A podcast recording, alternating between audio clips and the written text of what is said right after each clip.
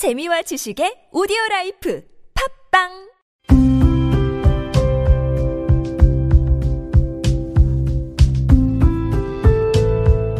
칼럼을 읽어드립니다.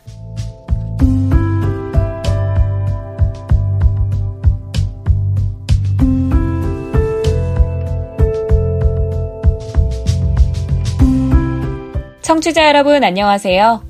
2월 24일 일요일 칼럼을 읽어드립니다 캐스터 최유선입니다. 칼럼을 읽어드립니다에서는 여러분과 같이 고민하고 장에게 최신 정보를 담은 글을 골라 전해드리려고 하는데요. 그럼 바로 오늘의 첫 칼럼 만나볼까요?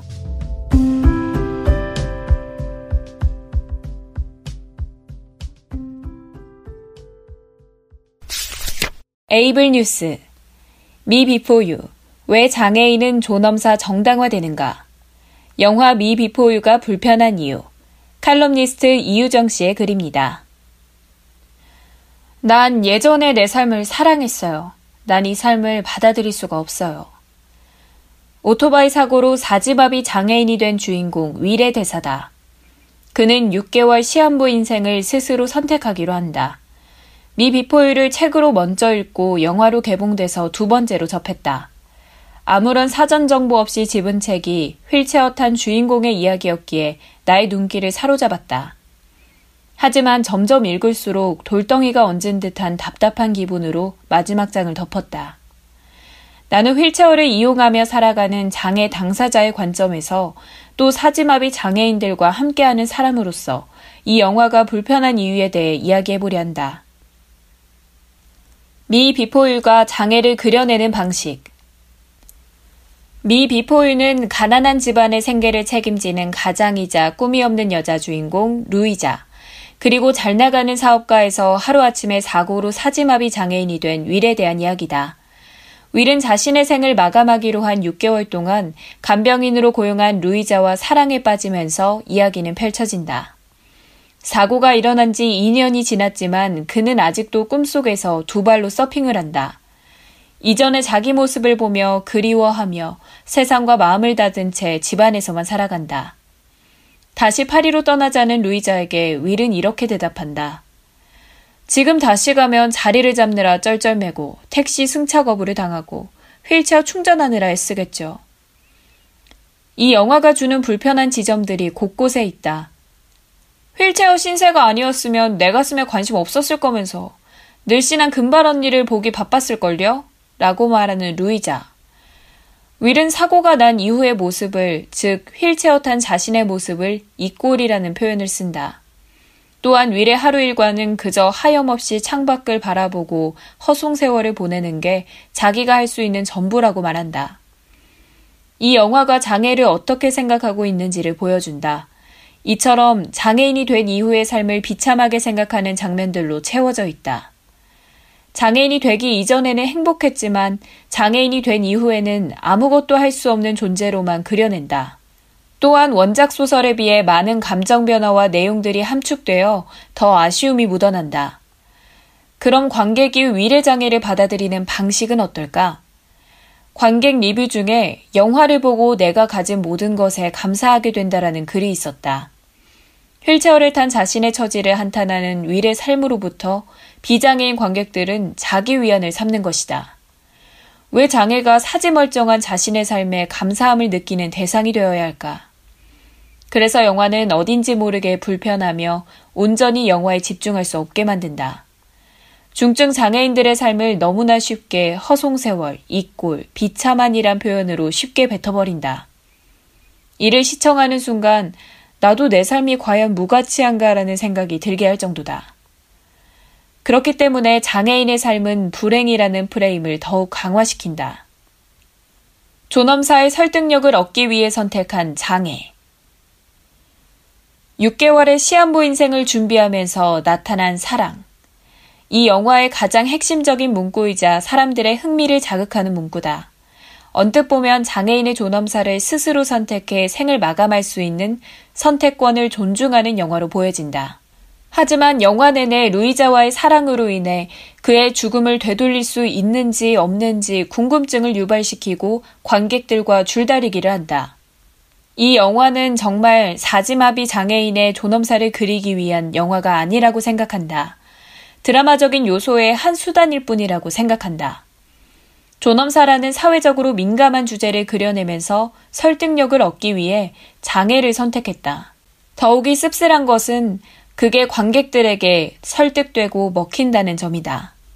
그는 단지 쉴 새 없이 밀려오는 참을 수 없는 몸의 통증만으로 존엄사를 선택한 것은 아니다. 다시 돌아갈 수 없는 이전에 인기 많고 잘 나가던 비장애인 윌로 살 수 없음이 더 괴롭기 때문이다.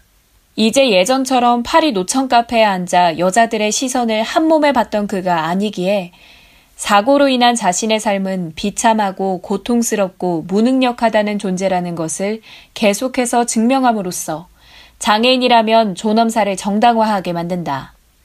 나는 묻고 싶다. 과연 주인공이 비장애인이었다면 존엄사라는 선택이 정당화되었을까? 장애는 영화의 설득력을 높이기 위한 극적인 요소로서 소비됐다고 생각한다. 어떠한 시련 속에서도 삶의 끈을 놓지 않고 살아야 한다는 사회 분위기지만 아이러니하게도 장애인의 존엄사는 설득력을 얻는다. 왜 장애인이라면 존엄사의 대상에서 쉽게 합리화되고 정당화되는가? 장애인의 삶을 그저 아무것도 할 수 없는 무능력함, 무가치함, 매력적이지 않은 몸이라 치부해버리는 것인가? 무뎌지지 않기. 미 비포유가 어느 정도 던져주는 의미를 완전히 부정할 수는 없을 것이다. 무거운 주제에도 따스한 감성과 재치를 잃지 않았고 서로를 통해 인생의 변화도 맞게 됐다. 또한 사지마비 장애인을 주인공으로 한 로맨스 영화를 그렸다는 점, 그리고 존엄사에 대해서도 한 번쯤 생각하게 한다. 그러나 장애인의 로맨스를 그렸다고 해서 장애인의 선택권을 존중하는 내용이라고 해서 무조건 좋은 작품만은 아닐 것이다. 장애를 그려내는 방식과 관객들에게 소비되는 방식 또한 중요하기 때문이다. 이 작품을 보고 눈물 흘리고 감동받았다는 사람들 틈에서 나는 어떠한 감동도 눈물도 흘리지 못했다. 존엄사의 설득력을 얻는 장애가 내 삶 전체를 무가치화해버리는 것 같은 느낌 때문에. 장애인이 등장하는 작품에는 항상 비참한 불행한이란 수식어가 끊이지 않고 따라온다. 왜 이런 수식어가 항상 장애인에게 그려지고 또 정당화되는지 무뎌지지 않고 문제의식을 가지고 함께 고민해 봤으면 좋겠다.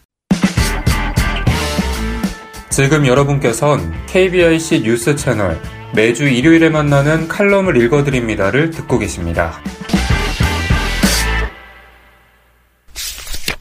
브레일 타임즈 독자마당 시각장애인이 축구 경기를 관전하는 게 신기한가요? 박관찬 씨의 글입니다.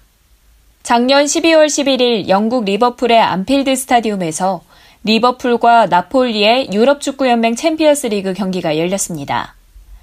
해외 축구에 관심이 많은 저도 새벽잠을 설쳐가며 라이브로 이 경기를 시청했습니다.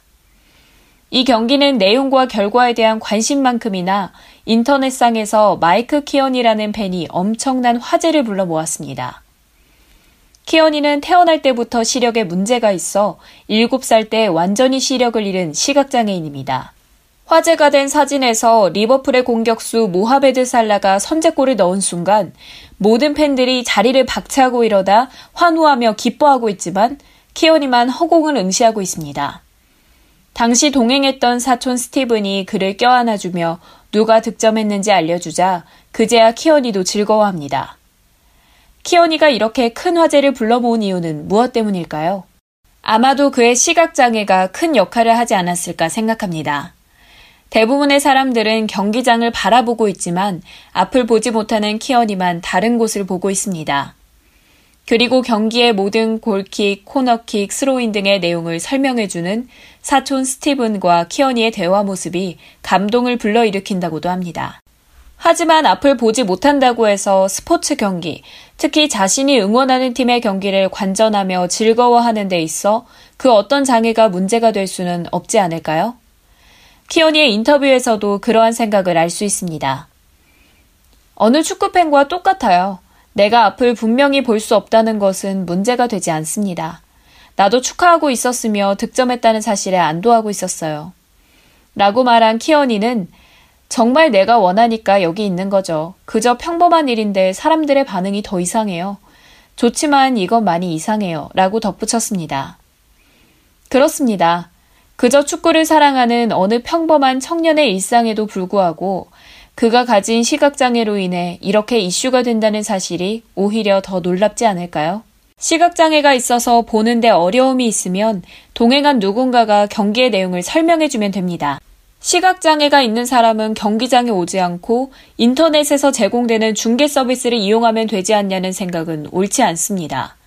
한 번쯤이라도 스포츠 경기를 직관해 본 경험이 있는 사람이라면 직관의 분위기와 그로부터 받는 흥분이 중계 서비스로부터 받은 그것과 비교해 얼마나 큰 차이가 있는지 잘 알 것입니다. 솔직히 키어니의 경우가 우리나라였다면 더욱 큰 화제가 될 수 있지 않았을까 생각합니다. 저의 지인 중에 시각장애가 있는 분들은 대부분 축구보다는 야구를 더 선호합니다. 축구의 경우 아무리 골킥이나 코너킥, 스로인 등 경기의 상황을 설명해 준다 해도 경기의 내용을 세밀하고 정교하게 전달하기엔 한계가 있습니다. 반면 야구는 경기에 대한 해설이 축구보다 꽤나 정교하다고 생각합니다. 투수가 던지는 공의 구종은 물론 투수마다 가지고 있는 개성 있는 투구 폼에 대한 설명과 공이 포수의 미트에 들어갔을 때 스트라이크인지 볼인지 카운트를 세어나갑니다. 뿐만 아니라 타자가 타격을 하는 경우에도 타구의 방향과 수비수들이 수비하는 모습, 아웃이 되더라도 땅볼인지 뜬공인지 등 해설로 설명해 줄 수 있는 내용이 다양하고 풍부합니다. 어쩌면 그래서 시각장애인이 축구보다 야구를 더 선호하는 것처럼 느껴질 수 있을지도 모릅니다. 하지만 해설의 방법이나 내용이 그 무엇이든 그 대상이 어떤 종목의 스포츠든 거기에 장애가 걸림돌이 돼선 안 됩니다. 우리 대한민국 헌법에서 규정하고 있는 기본권 중 하나로 행복 추구권이 있습니다. 단어 그대로 인간이라면 누구나 행복을 추구할 권리가 있다는 뜻입니다. 그 행복에는 자신의 취미나 적성에 맞게 문화나 예술, 스포츠를 향유하고 즐길 권리도 포함된다고 할 수 있습니다. 대한민국 국민이자 이 사회의 구성원인 장애인도 당연히 예외가 아닙니다. 심지어 시청각 장애를 가지고 있는 저는 축구와 야구를 즐겨 시청하고 첼로도 배우고 있습니다.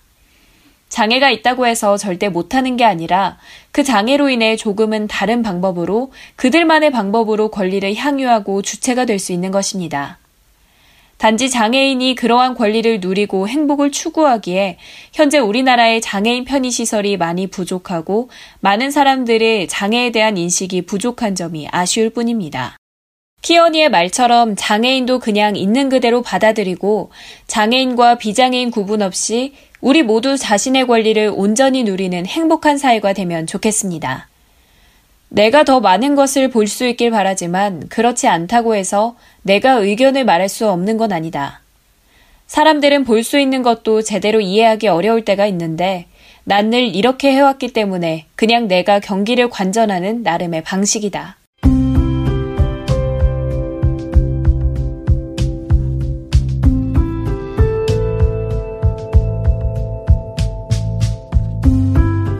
2월 24일 일요일 칼럼을 읽어드립니다. 오늘 준비한 소식은 여기까지입니다.